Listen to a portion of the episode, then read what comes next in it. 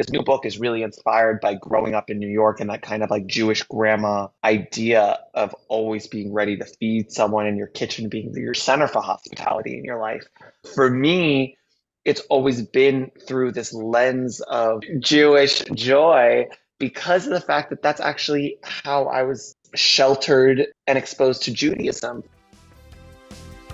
You're listening to Your Jewish Life Your Way with Karen Cinnamon, the podcast that explores what it feels like to be Jewish or Jewish in 2023. On the show, we divulge all of the secrets and know how to being confident in celebrating and living your Jewish life your way with easy, simple ways to embrace your mishpacha through the traditions and rituals you've been dying to learn more about. So save your kvetching. We're talking less Jewish guilt and more Jewish joy here on out. Yalla, forget about the right and wrong ways to be Jewish. It's time to create a Jewish life you love living. Hello, how you doing? Karen Cinnamon here, your host of the Your Jewish Life Your Way podcast show. How are you? I'm well. I'm excited, super excited for today's episode because it's with my good friend Jake Cohen. Mm. We met in person in Israel, of all places, about a year and a half ago, and we had a blast together.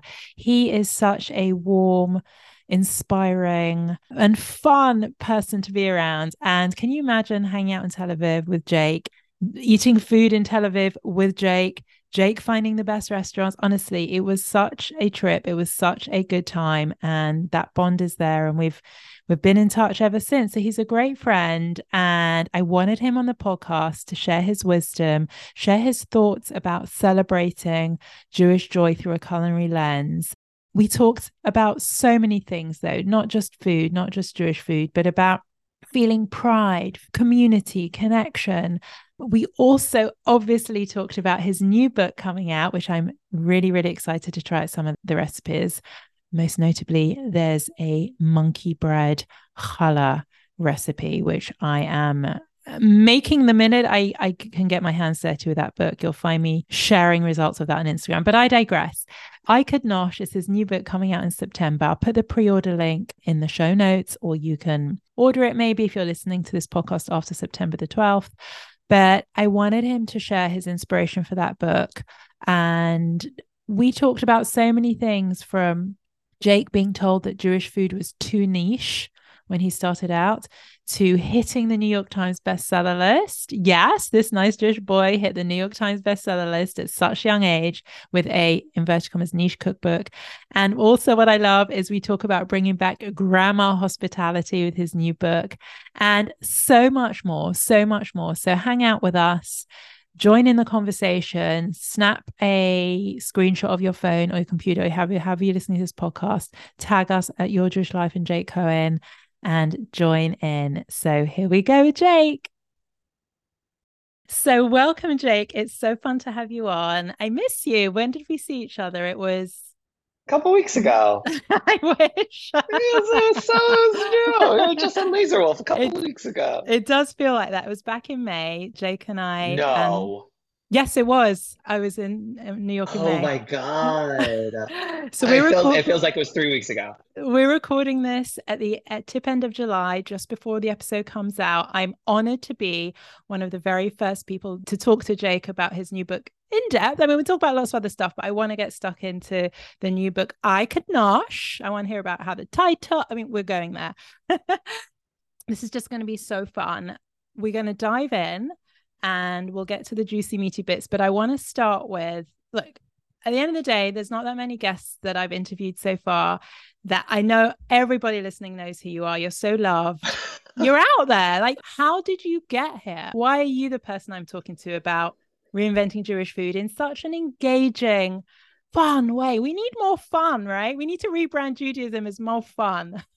yeah, no, I think uh, we talk about this often about the the lens of Jewish joy, and I think it's I think it's twofold. I always knew that like this like sphere of food is where I wanted to be. I, I always say people like I was like, oh, how'd you how'd you get into this? How'd you stumble into this? It was never like a stumbling. Like I am just incredibly blessed to be like living out my dream because this was always what I had planned, with the exception of the lens of Jewish food that was actually not planned, but something that just happened because as I was exploring food and my background was, was like traditional French and, and fine dining in New York, you start to when I made the switch into media and I was I was working for different food magazines, you want to be able to add to the conversation on food. And too often it's just noise. And this is this is same in food as it is in every industry. There's just lots of noise. And I'll never forget, like it was like a Rosh Hashanah, and they were looking around. There weren't many Jews on staff at the magazine, and they like offered it to me, like, you want to write a, a piece on a, a Rosh Hashanah recipe?" And I said yes. I ran with it, and it was just like the first time that I actually felt that I was adding to the conversation and not just adding to noise. So past that, it, it was just it just like devolved into this is what I need to be focusing on. A, because it, it is the perspective that I have around hospitality. Um, we'll like dive in, but like this new book is really inspired by growing up in New York and that kind of like Jewish grandma idea of always being ready to feed someone in your kitchen being your, your center for hospitality in your life. So uh, for me, it's always been through this lens of I say I, this last time I'm going to say lens it's like my favorite word of Jew, Jewish joy because of the fact that that's actually how I was like sheltered and exposed to Judaism for so many Jews of my generation. It's like we are the grandchildren of survivors or the great grandchildren of survivors. And now we're we're in this place in which so much sacrifice has happened so that we can grow up in a world that is just full of possibilities of what Jewish identity can be, what Jewish culture can be. And to me, it is like the most important way to honor all of that sacrifice as is to find like a sustainable practice of Jewish ritual. I mean, there's so much to unpick there, but I w- want to rewind back to when you said about you were asked to do something about Rosh Hashanah, and I know you're ambitious. I mean, it's it's evident you you're going places you you're doing, but you've only just begun. And when you were asked to kind of do Rosh Hashanah Jewish, didn't that feel like you know i don't want to be like grandma cookbooks i don't want to be in this kind of niche audience with just a couple of thousand people like how did you not feel boxed by that yeah. Do you know what I mean? Um, you know what I I'm know trying exactly. to say. I know yes. exactly what you mean. So yes. this will this will kind of go into a a into twofold. The first part is it's like coming from this background in media, I saw firsthand what it takes to have Jewish recipes or stories out there. And it really comes down to they would let us do it like twice a year, maybe three times if we're lucky once at Passover, once at Hanukkah, and if we're lucky, at Rosh Hashanah. Um, and that's it. And the rest of the year, no, thank you. Absolutely. No interest. That you won't get the like. You won't get the assignment. Uh, uh, why? Because it's niche. Everything uh, in the world we live in, we're like, like it's always through this this this idea of like what is going to sell, what is going to get clicks, what is going to be be popular, and and Jewish food, even though being in New York, where you think of like culture as a whole and deli culture and, and television, it's like we are so integrated into the fabric of American food, of New York cuisine, all of it. There's still this idea that it's lesser. Yes. So when I got my first book deal for Jewish, the whole idea around it was like really we my husband and I didn't really grow up with Shabbat in our in our household. My husband like really never. Um, myself like maybe like once a year around Rosh Hashanah we do a family Shabbat. Oh really? Um, you didn't do a Friday night dinner regularly? No, we oh. were high holiday Jews. Like when I tell okay. you, it's like Passover strict, Rosh Hashanah strict, Yom Kippur break fast strict. The rest of the year non-existent. Okay, that's um, other know. than like Hebrew school, all that stuff. Yes. So it was something that we brought into our lives as adults, and now it's it's what we do every week. And we're very, I mean, I bake challah every Friday. It's like it is truly. Can I just? I know we like yeah. I keep stopping you, but can I just ask you how you brought into that? Because I hear a lot of married couples like they're busy, their careers are. How did you make the time? How did you both decide we want to do this? We're going to invest the time in it because it is time consuming. Some like yeah. can be. How it did you bring it most... into your marriage? It's the most important Jewish ritual I think there is, um, yeah, personally, because of the fact that it is this way that really is an act of self-care. It requires like unplugging and recharging. It requires presence with loved ones. It requires intention around connection. Um, and it was at a time in which we were kind of like really hungry for community in New York. You think of like big cities, it's like full of people, and yet it's actually so hard to make deep connections because everyone's so busy and all like like we talk all the time about like as a couple because this is our first year we're doing like a share on Fire Island and we're living with friends and, and we've always been wanting this this world in which we can like spend a week living with friends because mm-hmm. when you actually do the math, you can plan a year's worth of double dates with a couple and not like scratch even like a fraction of the amount of hours you spend with them of just spending a weekend away somewhere. Absolutely. Because th- that's New York. And so, like with Shabbat, it's like, okay, how do we create an environment in which we can really connect and make friends? And that's what we did. And that's exactly what happened. And as a result, all these recipes came out of it. I became kind of like known in New York for the Shabbats. And it was just a, a really kind of simple, easy transition of like, if I'm going to write a book, it's got to be about like how I've reclaimed Jewish food and modernized it and created this modern Shabbat practice. Amazing.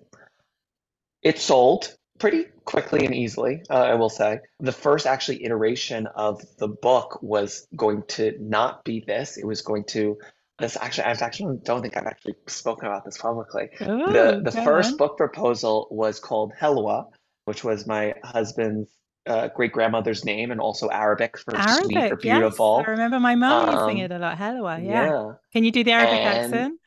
Uh, terribly, terribly, terribly. I actually, I make, I make my mother-in-law like do like voice recordings of, of like some of the words. Oh, brilliant. um, but the kind of idea was like I wanted it to be the first, this love letter to my husband of like the first Iraqi Jewish archive of their family recipes, and That's that was beautiful. Rejected by everyone. Everyone was like, it's too niche. No one's gonna buy it. There's no interest in that. Jew, they're like Jewish food is niche enough to do Iraqi Jewish food is is is too far. Like Gosh. some one person's like, oh, we actually already have a Jewish cookbook coming out, so we don't need a second. Oh, like so narrow. Yeah. Again, it's what it's what I I I saw it coming, and that's when I was like, okay. I it was at the same time we were doing the Shabbat. I was like, amazing. This was going to be my second book. What if we do that as the first? It sold immediately.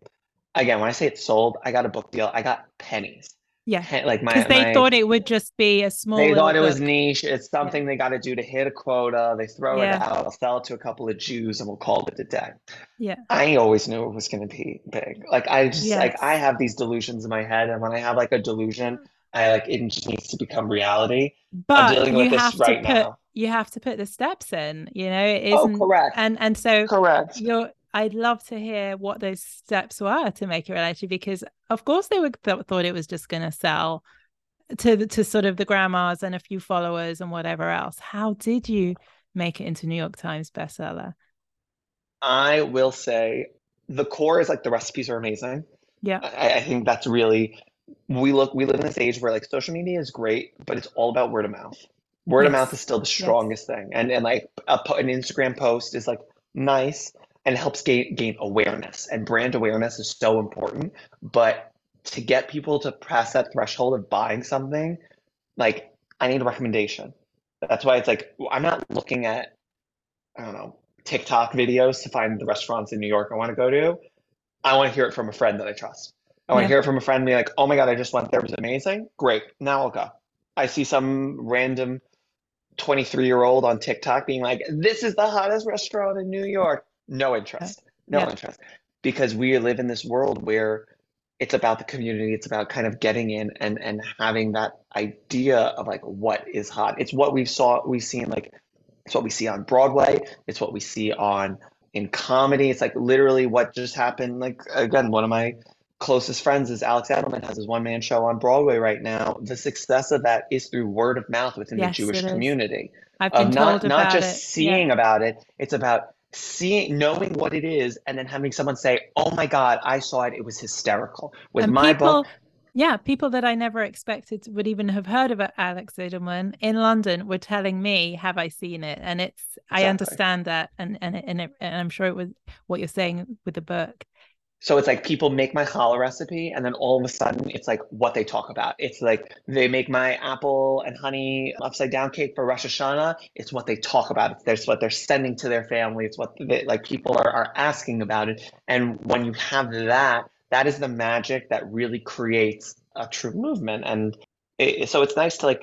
That's why I've always. It's always so funny because people get so hung up about like lists, like best cookbooks, spring, fall, oh, yeah. like all this stuff I want to be on an individual's best cookbook list. Oh, I want to be on like your mother's sense. best cookbook list because wow. she is the one who is going to be telling her friends, buying buying them as presents. Like that is what I want, and I want it on a very granular, individual level.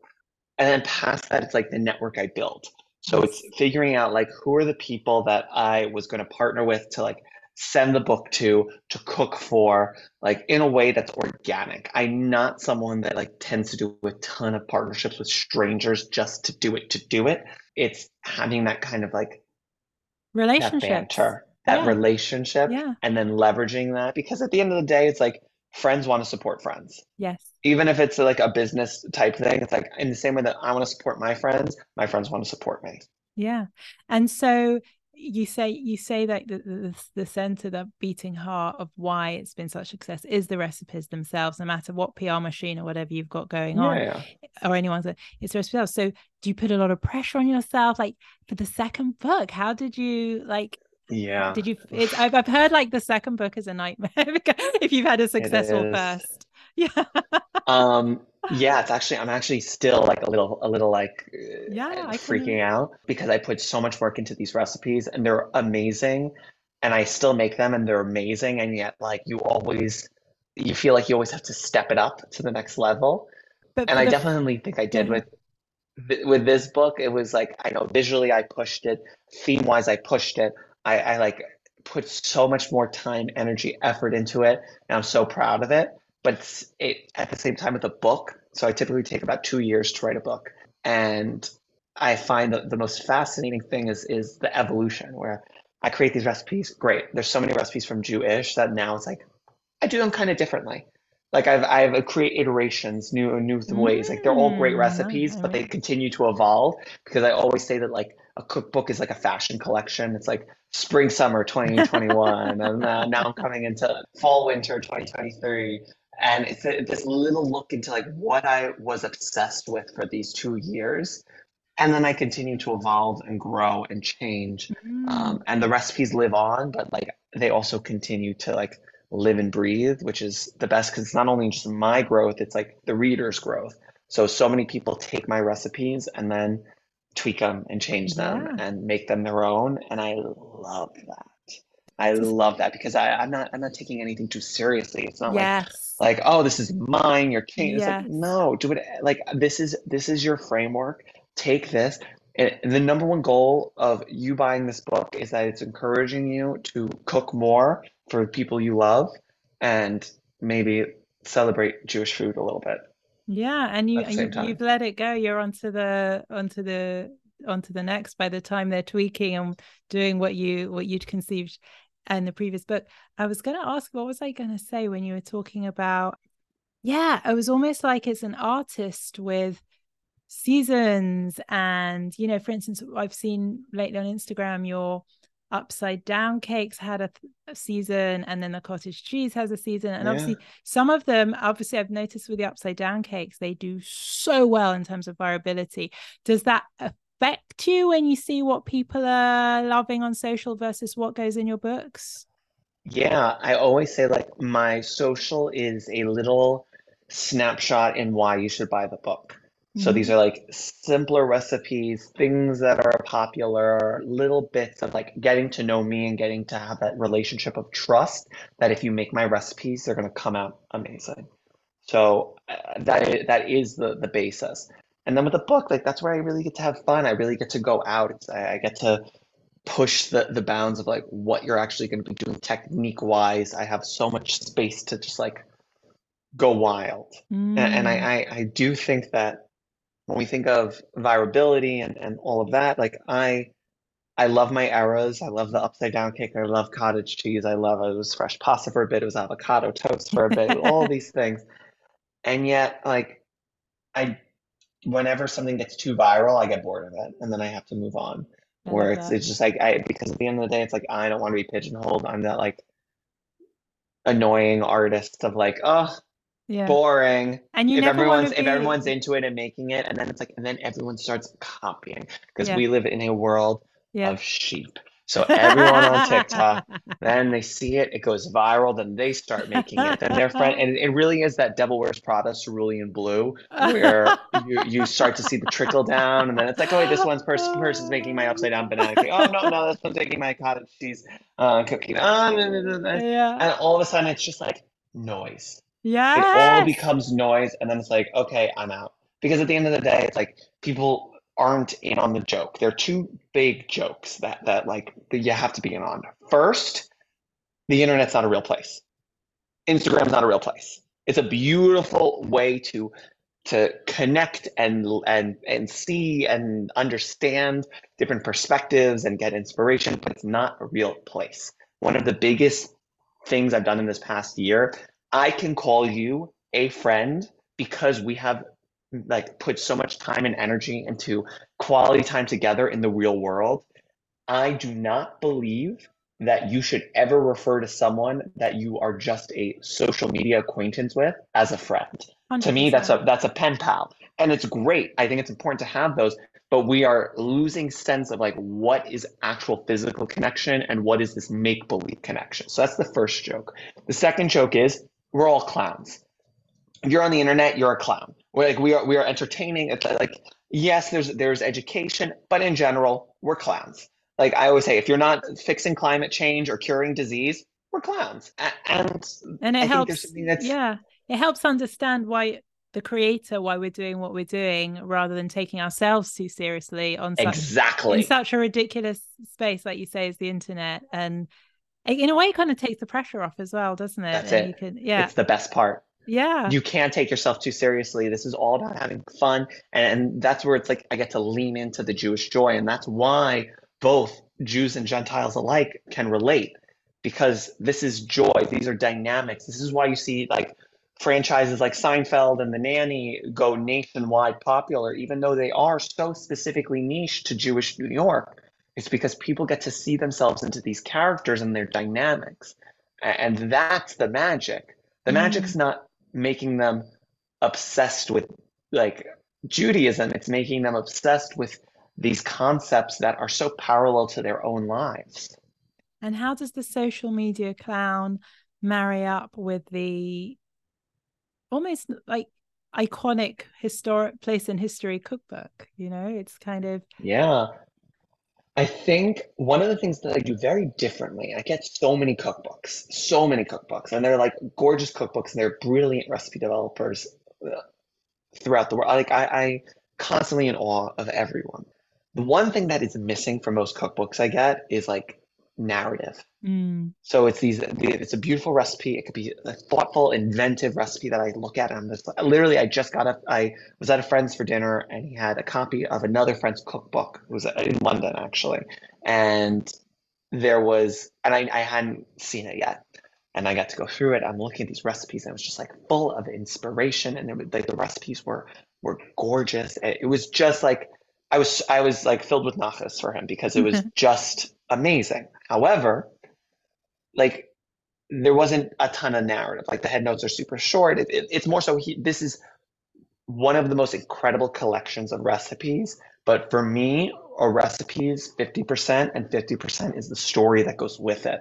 So when I think of like my mission and like number one mission is just like be good for the Jews. Very broad Yeah. one that I get to like great. Like I'm not looking to do anything like I'm not taking on I'm not looking trying to be like Martha or have like this crazy empire. It's like I just want to be good for the Jews, Mm. chill out, like be like I'm like Yeah. I have a a beautiful good life, life. my husband, like that Yes. I, I don't I don't need a lot of the bells and whistles.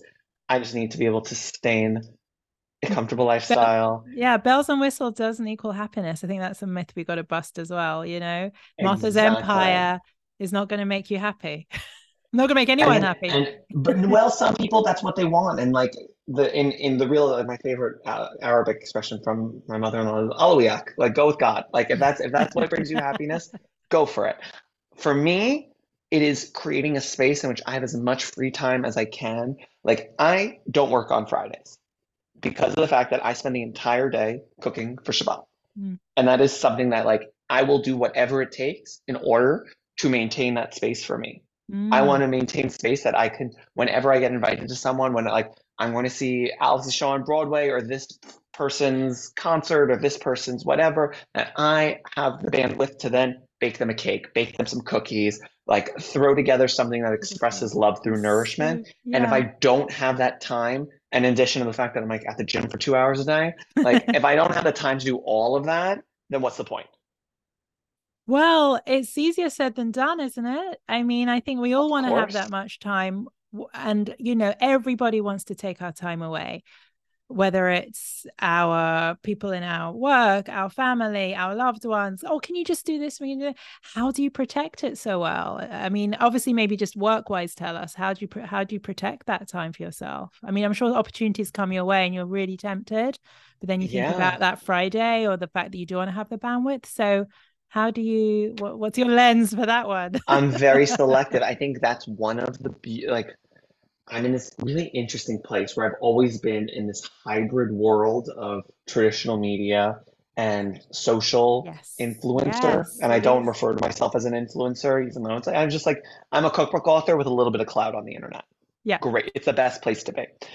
And the reason mm-hmm. being is then I create these long term contracts with my publisher to write books that sustain, like, that is my, those are my paychecks. So I'm not reliant on social media to be doing tons of like branded partnerships and this and that. And I have gotten some offers for like crazy amounts of money for things that just like I could not swallow actually doing.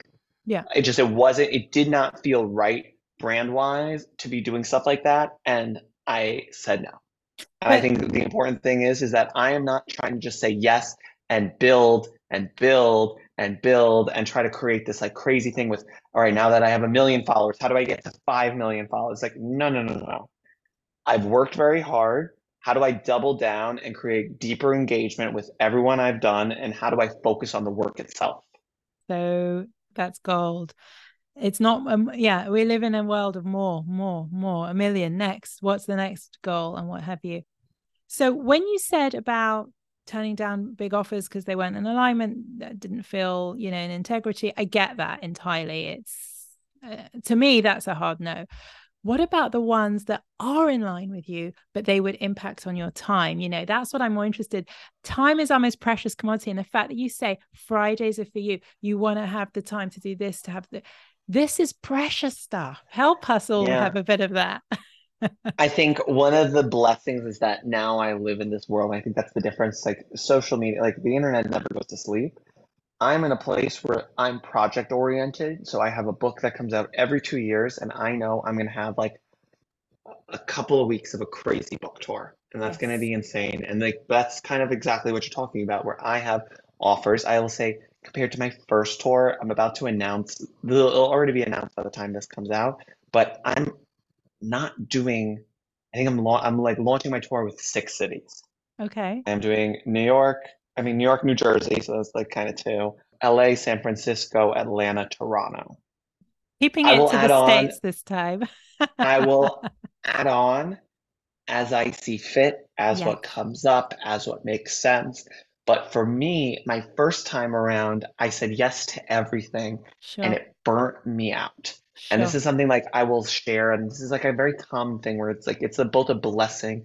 Um, when you create art that people relate to, you then become this vacuum for emotional energy, where all you want to do is connect with people, and they share their stories about how your work resonates with them and that's both in a positive way of people who've been like i i had walked away from Judaism for so long, and now I'm back to like emo- like really heavy stuff of like like I made this recipe with my brother before he passed. He loved it. It was like our last memory cooking together was your food. It's like, and these are all beautiful things that I then absorb. Yes. And it's like, and, and in, in hundreds of people every day for a couple of weeks. And it, it is one of the most a it's it's so rewarding, but it's also just so taxing that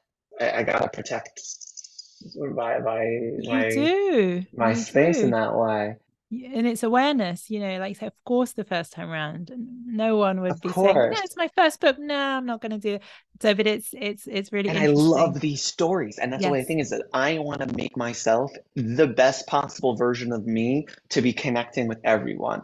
yes, And that's just by like when I if I just put a little bit of limitation to how often, how many places, then I get to really double down and like be present with these people and be at like 100% energy. And that's all I want. That's all I want is to be like I want people to feel the joy and have it be like palpable, which is is uh, truly what I believe I'm able to do. And the only way I can do that is if I am like getting to the gym, like making sure I'm I'm I'm sleeping, making sure that, that that's yes. You it's almost so have to train like an athlete would train, you know, for this tour because you've got to be uh, on top on, on physically, mentally. So let's talk about the new book. First of all, how did the name I Could Nosh come about? And tell us a bit more about what we can Yeah. expect. So it'll it, it's very in line with my clown mentality of of I always want the titles of my books. It just happened last night where I was at, at dinner with friends and and someone I was talking to someone and I told them the title of the first book and they're like, oh, what's the title of your second book? And they're like they laugh. I want people to smile and laugh when they hear the titles of my books. So every time I have a book, it's got to be something that's like that's relatable. Something Yes, that would come a convert a, a term that comes up Jewish. Why? Because everyone was for, for like I feel like for my parents' generation of first generation American secular Jews, Jewish was the way that everyone described themselves. Yeah. This next book is kind of moving from my first, which I think was really about entertaining and Jewish holiday and Shabbat and, and this kind of idea of like reclaiming Jewish ritual. And now the second book is like, okay, we're come we've come out of the pandemic. We've all reevaluated like our prioritization of connection with others. How do we bring back grandma hospitality? So, Mhm. so the, the, this book really, it's a love letter to my grandmother. It's a love letter to to the the really the women of my family and my husband's family, Mm, because it, it's about someone's coming over, a friend's coming over for coffee. This like, how do I turn my kitchen into the center of hospitality in my life? So instead of going out to to the coffee shop, to the bakery, to this, come over, and these are the recipes. So you're always ready to entertain a couple of people, a lot of people, like. I so that you can just do it. So it's just broken down into like so the first thing is is I'm like I love challah and I blew up my challah section because I do think that like Good. always having challah every week mm-hmm. is the number one way to change your life and add a meditation practice, add uh, an ability to really extend love to people because like baking fresh bread for someone is one of the most intimate things you can do. And so what I do is then I, I like master this one yeast of dough, and then these are all of the things you can do from it. So it's like you can go traditional and bake two loaves, or you could split the dough, bake one into a loaf of challah, make one into monkey bread, make one into pigs in a blanket, make one into burger buns for summer grilling. Like there's so much you can do.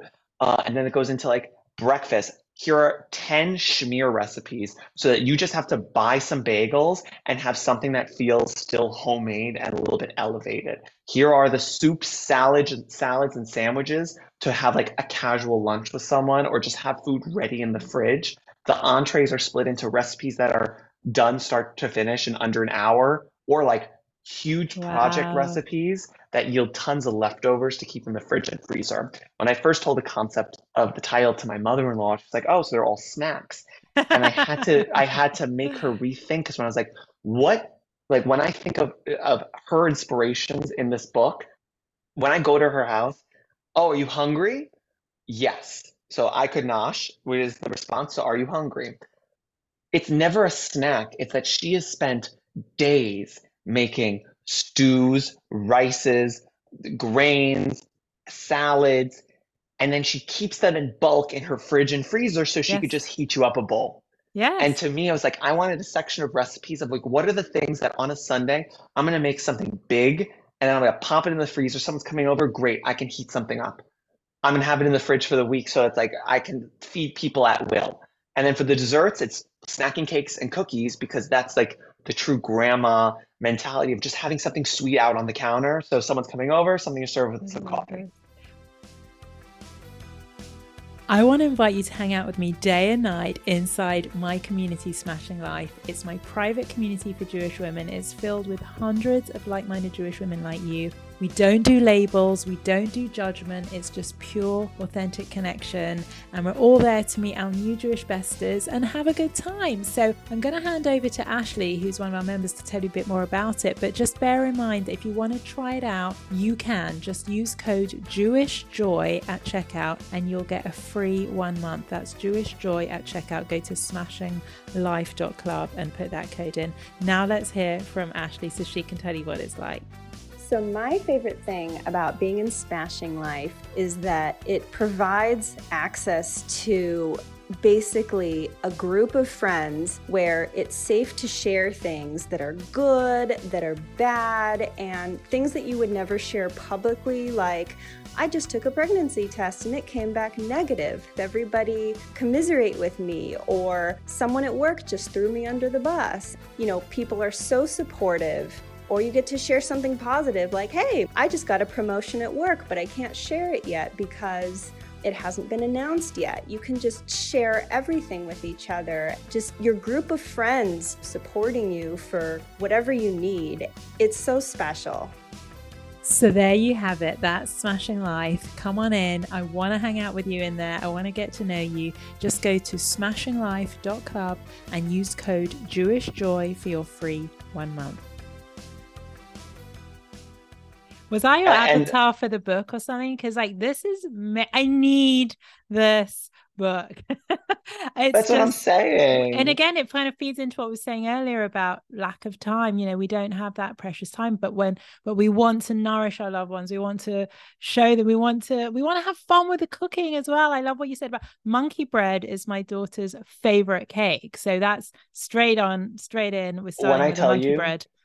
I have so many incredible recipes in this book my family, my friends, no one freaks out like they do over the challah monkey bread. Oh, it's, it is, I mean, and it I is need, so I... it is so easy because you're already making your challah dough. You're already doing that, and instead you're just splitting it and and using some to the make the other. Monkey bread is so good. Like I can't imagine yeah. challah. Oh my gosh, straight in there.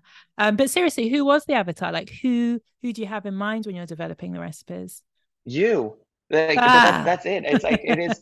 it is for this generation of Jews that, again, they they think they don't have time, but really, it's not that they don't have time. It's that they haven't prioritized cooking and hospitality in the grand scheme of their lives, which is like we haven't got it into a the habit, like you say. It's like exactly, and and also I want to have fun when I'm cooking. Like so often when I'm cooking, I'm cooking because I've just got to, I want to do a quick dinner. Here it's on the table. And just bringing that back, you know?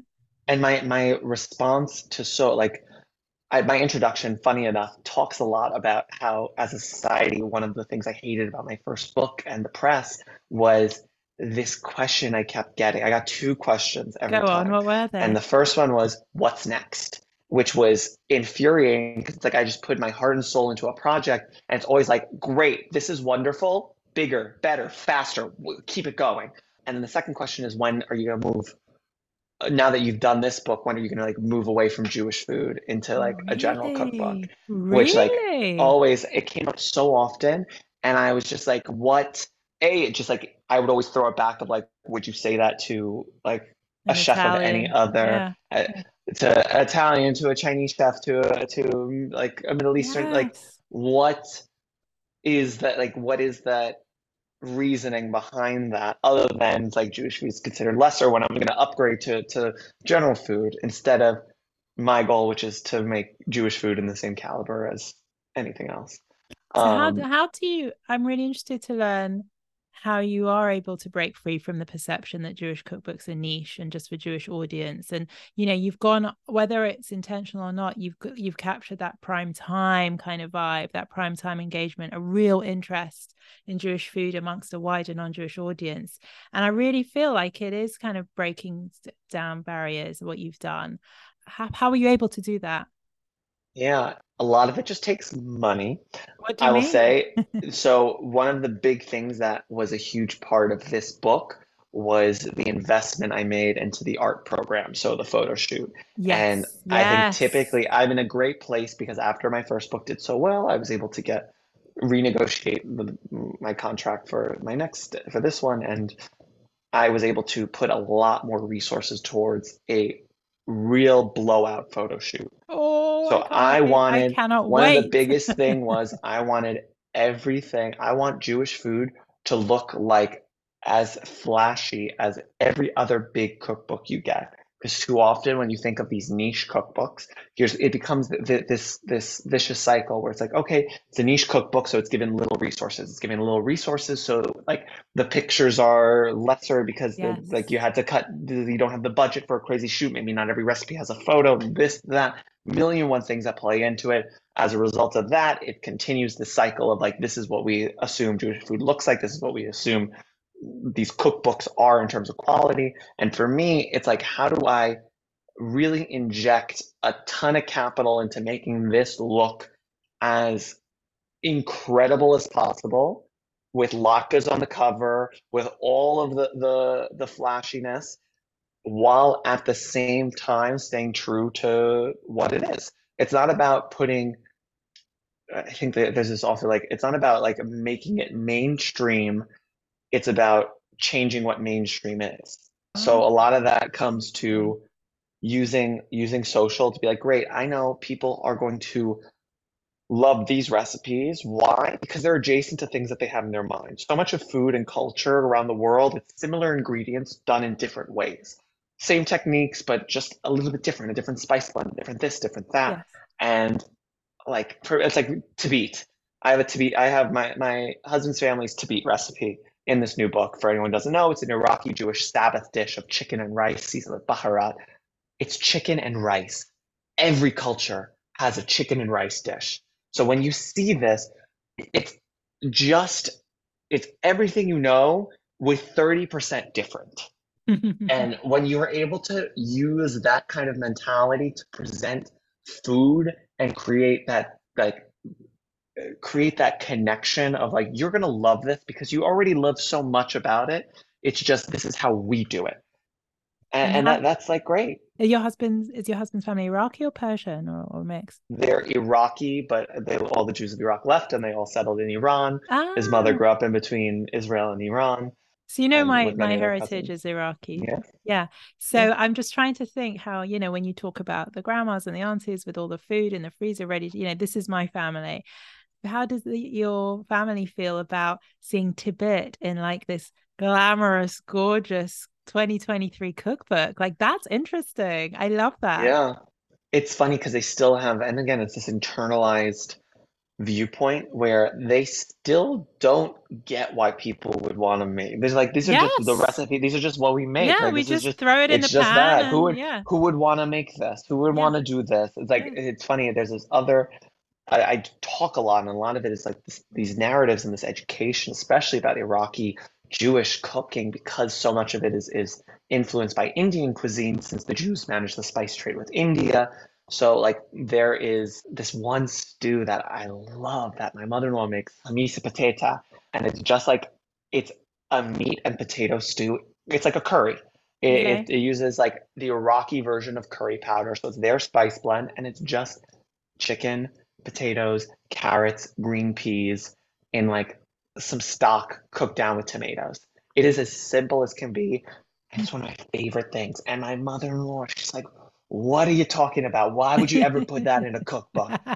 And and I've made it for the shoot, and I have had all these friends coming and, and picking stuff up and giving out leftovers. The way people were going crazy for this stew because it's so familiar and yet different because it's this that that's a beautiful that's a beautiful thing about Jewish food is like it touches so many different cultures based on our like on our travels throughout the diaspora that it's both familiar and foreign at the same time. It's not a monolith. That's why it makes it so messy to describe and people get so angry about Jewish food.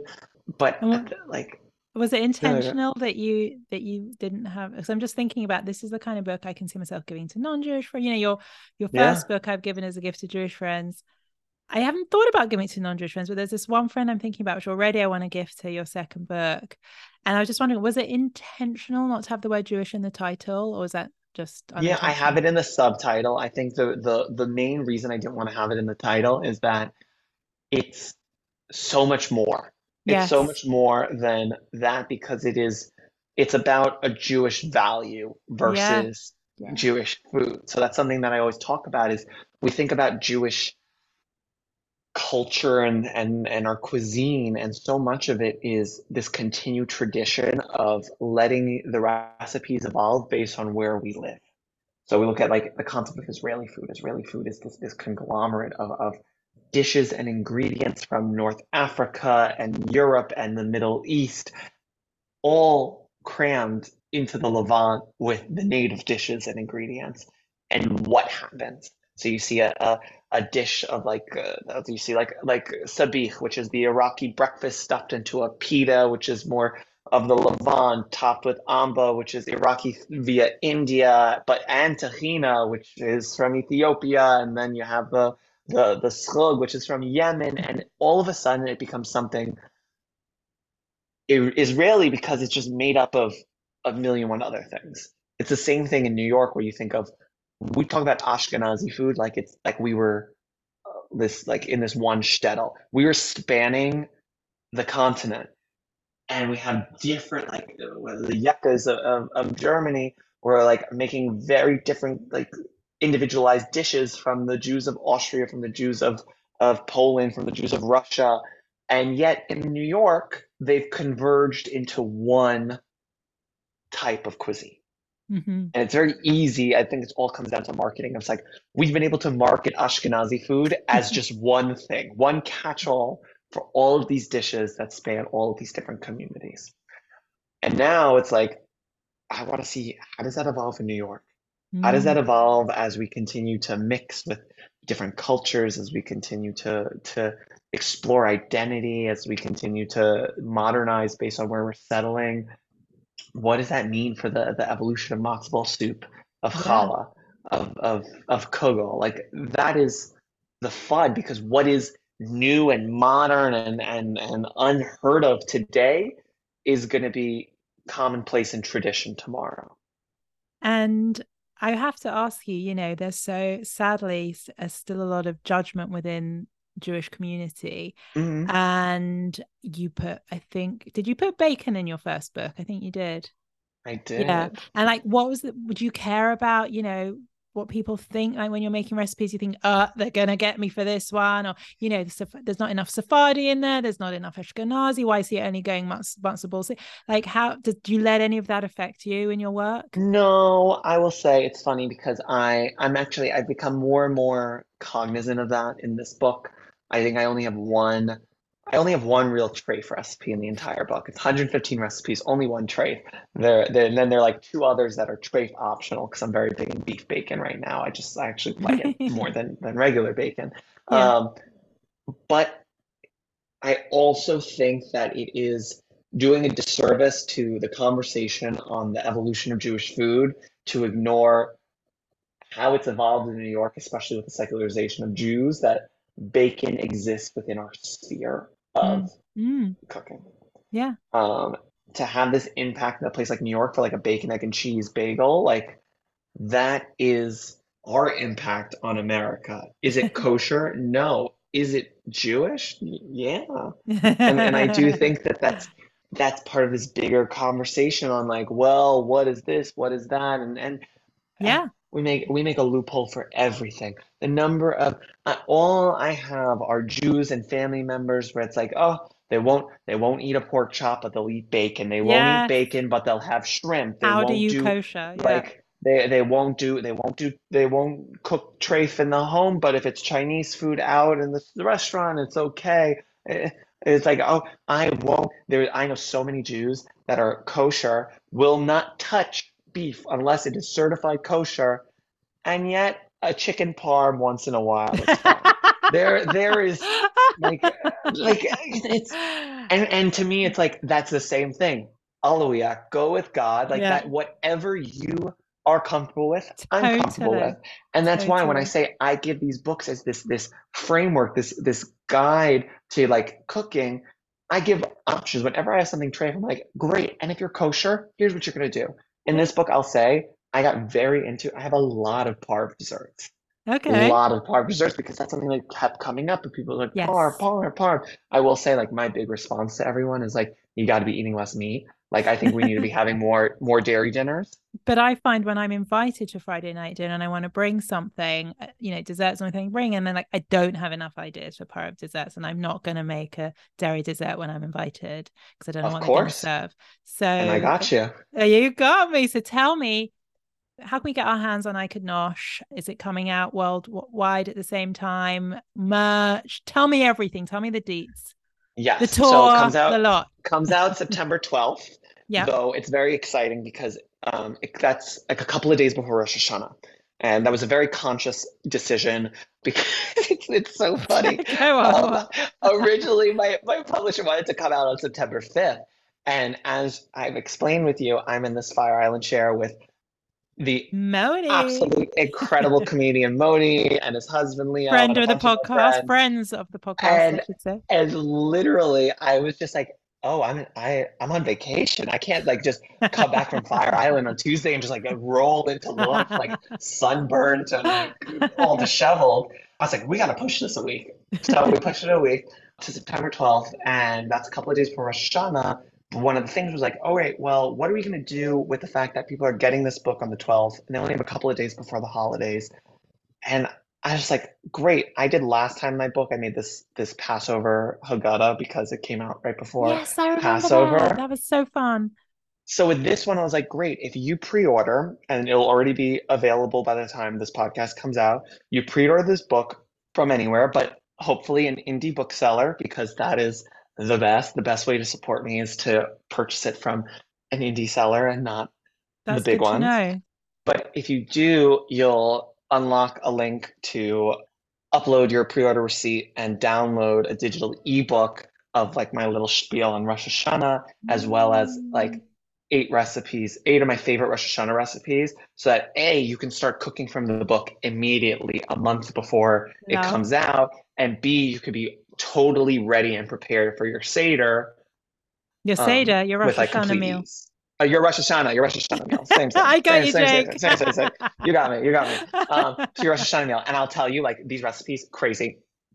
I have a new brisket recipe that's amazing. yeah. It it's like I call it jumami because it's like everything umami. It's like full of mushrooms and soy sauce and balsamic vinegar, and so it's like it's like you are king of the puns, aren't you? You like a clever, clever little name. cl- clowns love puns. Yeah, yeah, Um, yeah. It's like so it's like a new brisket recipe. I have this dish. It's called soupless chicken soup, and the whole idea was my husband named it that, and Yeah. it's a roast chicken with all of the flavors of like matzo ball soup. So it's over Oh like a God. combination of all the vegetables that you would find in chicken soup with parsley and dill, and it's it's just I am it's like it's, and it's one it's one pan for like dessert. I have a tzimmus cake. The tzimmus cake is beyond because it's like so it's like a play on carrot cake. Complete the cake itself is parve, frosting's not, but you could play around with that. But it's carrot, sweet potato, and prune.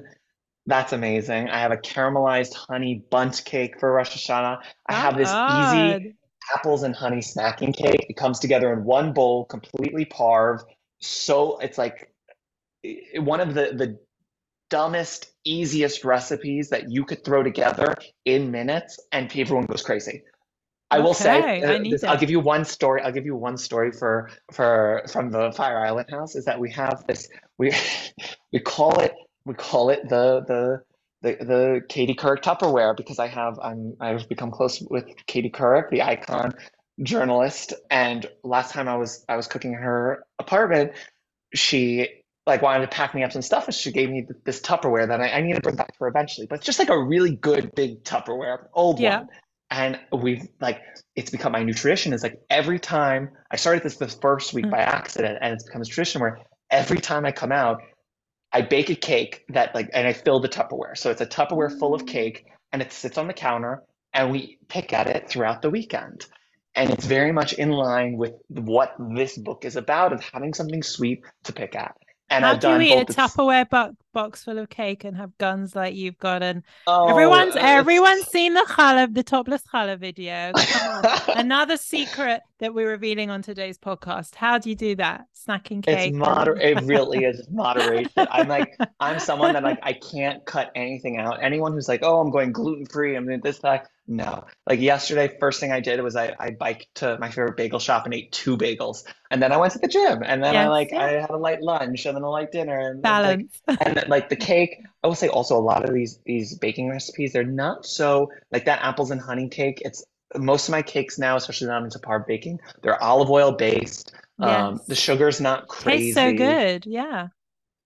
So I'm I'm a big believer in in treating yourself and not going crazy because I am someone who can like crush a pint of ice cream in one sitting. So it requires just like a little bit of discipline to have one portion and not seven. Yeah, I mean, obviously, I mean, I've been, uh, we've we've been out for dinners and stuff. Jake loves his food, so it's evident. But like, how you have that balance with the gym and the motive, I mean, it's it's fabulous. We all we all need to. I will say everything is discipline.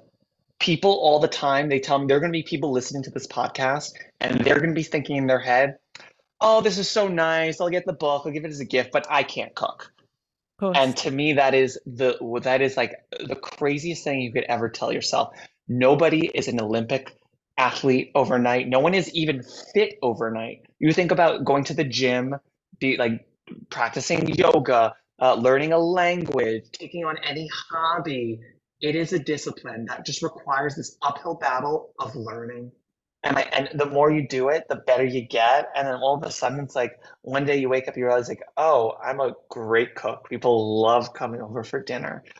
And it just comes to like, what do you want to invest your time in? What's going to bring you happiness? For me, the joy around seeing people eat my food, and this is only like this just actually happened the last time we were in Fire Island that a friend who was staying with us was also like a former private chef. So he like took over Mm. dinner one night and I was this was like one of those rare occasions in which I had my hands out and was just cooked for. yeah, And to see that, see to, to like experience what I do to others was a little freaky because it's very rare that we get invited out to like people's homes and they cook for people us. maybe are embarrassed because they're like, They, I mean, but it's like that's the thing is they're embarrassed, but that's just preventing them from extending love. It, to me, it's never about exactly. You're not sitting It's there about- judging it. Yeah, exact. It's about the fact that you've welcomed me into your home and you are Yes. nourishing me. That is, it's intimate. It's magic. It's what I, I crave.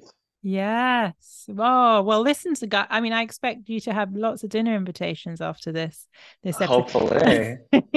so we we we want to so we can pre-order it when the when the podcast comes out on August 8th we can pre-order it on indie bookseller but then if anyone's listening to this from September the 12th onwards you can buy it and get it delivered or buy it in the bookstores I'm sure it's in Wherever everywhere. books are sold, I'm sure we'll end up having a an international link, which I love. So it'll be like the link to get like a book shipped anywhere in the world, which is always important because we have Jew, little pockets of Jews all over this incredible planet. Um, but mainly the first launch is obviously America, Canada. I'm hoping because I do have a crazy offer for my London book party. yes so please and then to, will you come for dinner at my place of course, of course. Alex will come too Come on, it's? London. it's Exactly. London. Exactly. We're just having our ground floor completely renovated. So we're going to have the new kitchen, the whole, di- it's Oh. going to be stunning. And I want you sitting there. Can't wait. I can't wait. London, London, London, please. Please, I'm going to hold you to it. So we're going to end on our quick fire round. Just before I do, Love. I know you love your merch, and I think it's also really smart on a business level as well. We all want to. I I just think merch brings some brands to life beyond the books, beyond the Instagram centers. Is there going to be merch for I Could Nosh? Eventually, yes. I might right now my focus is on that and the obviously my my pride and joys is my line of baked goods on Goldbelly. Yes, So I didn't even Goldbelly talk. based. That's No, no, so no, stop, fun. stop. Yeah. Um so in America, obviously we have Goldbelly, which is one of like the best uh companies for shipping food from your favorite restaurants around the country. Um so they reached out and we created this line of challah uh, birthday cake babka, black and white cookies, really so like all of all of the things that like I wanted to have as and signed copies of all my books. Um, I wanted to have something where it's like you want to give a gift, you want to co bring someone a little bit of love. Sometimes you don't have the ability to like see them in person. Like, how do you do that? How do you send the love of Shabbat across the country?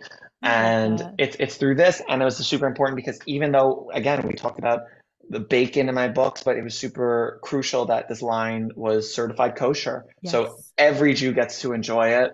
And uh, it, that's like I'm going to a Shabbat. One of my good friends' sisters is uh, Orthodox, and she we're invited to Shabbat on Friday in Crown Heights, and I'm like so excited because this is like my first Orthodox Shabbat ever uh, as a guest.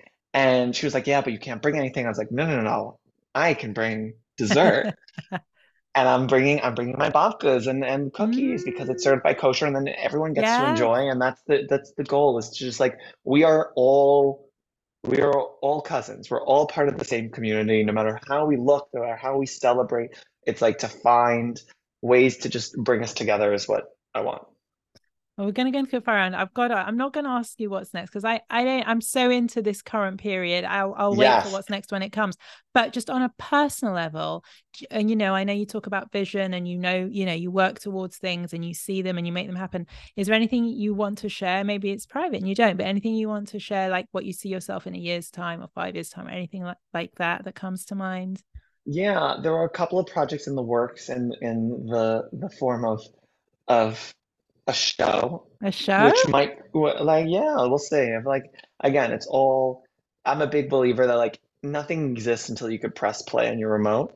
Um so I love I, that. I I just really think that like it's something where if it happens great. If it doesn't happen also great. I, there's this like great Oprah interview where she, when she was her show was going from regional in Chicago to national where he's like well what if it what if it's um if it isn't a success? She goes oh it will be. And and he goes well what what if it isn't she's like well then I'll I'll be okay Yes. because her value is not based on that she knows what she does and and her value is not derived by by those kinds of things and, and I feel the same way so it's like Oh. I can do exactly what I'm doing for the rest of my life and Dayenu it would be enough No. if these other things come about, God bless. Oh, I I'm so pleased we kind of end on that note because you know, for all the fun and the laughter and all the big things we talked about, like it's exactly that. It's not enough. We've got we have enough. We We enjoying our day to day. It's enough. So Wealthy is the wealthy is the person who is content with what they have. That's one of my favorite lines my rabbi told me. I love that. Who is it? Do we we do we need to attribute it to someone or do we attribute it to you if we if we We attribute it to Rabbi Iggy. Rabbi Eggy. I might put that in my next Jewish Joy journal on the quotes. It's it's so perfect. So we're going to end with a quick fire round, Jake. You ready? mm-hmm Okay. Roasted tomato brisket or Iraqi beet kuba? Oh wow. I'm always gonna go again just because it's my I, I'm always going brisket. I love brisket. My husband would pick my my husband would pick kuba. Your favorite Yiddish word? Oh my God, I'm actually I've been using it so much recently. It's so bad. Which Um, one? z- Zaftig. I like love using it for like what is that? Curvy. It's typically used for a woman, like when someone's voluptuous. But I love using Zaftig for men. Like it's just been like my new obsession is refer to like it's like like a like a burly man as Zaftig. I love it. I love that. What is your favorite Jewish holiday, Jake? If you had to pick one. Passover. Passover.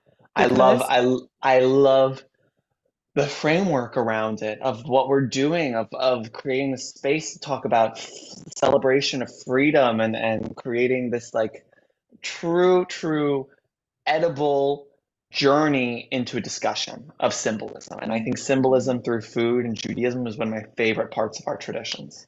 And with Jake's book, you can also have Passover food that tastes good as well. Like There you not go. that- that's it. Star of David or Chai? It's funny, I actually just switched out. I was wearing my, I got a new chai in Tel Aviv a few weeks You ago. did? I just put back my my my Magen David. I like both, and it's funny, it's we've collected so many that now my husband, where I'm sharing them with my husband. A lot of them were gifts to me for my birthday as I got it. And now my husband has started wearing some of my um, some of my charms. So even like he he was wearing my chai the other day, and it's the first time that he's ever worn something like that. And I mm-hmm. have his like he's this gold mezuzah from his grandfather that is amazing because it's like so it's so Persian and gaudy, and he doesn't like to wear it, and I love it. Like I put it on, and it just like feels right.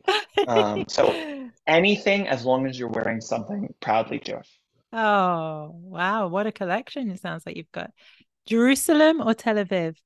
Tel Aviv. I love Jerusalem, but like Tel Aviv is a magic. It's the only place I could be in the world other than New York. I'm with you. I am with you. Um, finally, which three Jewish people, dead or alive, they can be dead or alive, but they've got to be Jewish celebs from the Torah, I don't care, would you invite to your dream Friday night dinner? You can have three people. Wow. Wow. Wow. wow, wow. um, okay. So at the top of the list is Fran Drescher. Yeah. She is, I think, I personally believe Fran Drescher, and this is like, it's so funny. I feel like this is the one soundbite that is in every press thing I've done because Fran Drescher has done more for American Jewry than I think any individual because in America, because she had truly taken a thing like the nanny and made America fall in love with Jewish characters mm. versus like a Seinfeld, which is like the crux of Seinfeld is that they're all bad people which is amazing and funny and and, and it creates the, that connection to Judaism through laughter and humor. But with Nanny, America fell in love with Jews for the first like mm-hmm. time on such a deep level. So I think she's she is my my everything. After that, Ina Garten, just because ah.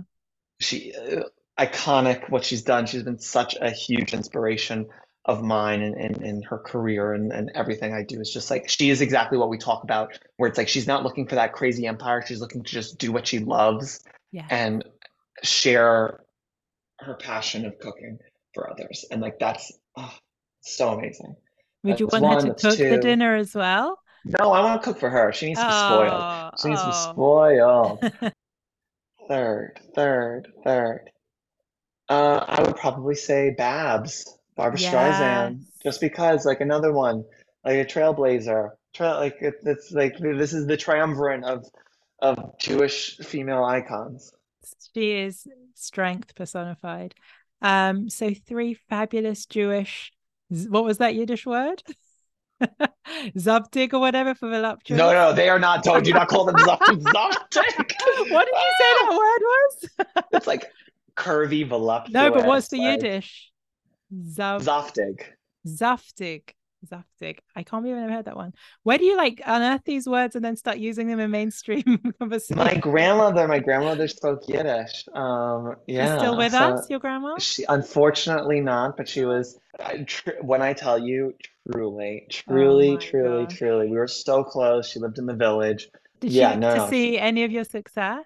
She Yes and no. She lived uh, up until the up until I was really in the process of my first book, and she passed right before it came out, unfortunately. And it was just, it just it, it like it, it was when I see so many of the things I do, and she was so she lived and breathed New York in a way that like I've inherited this like passion and love for the city, and she'd always call me and be like, "Oh, guess who I saw on the street today?" And and she would she would just love to be like I would bring her to everything. I would introduce her to every celebrity I know. It, it would be ah, everything. But so she lives special. on.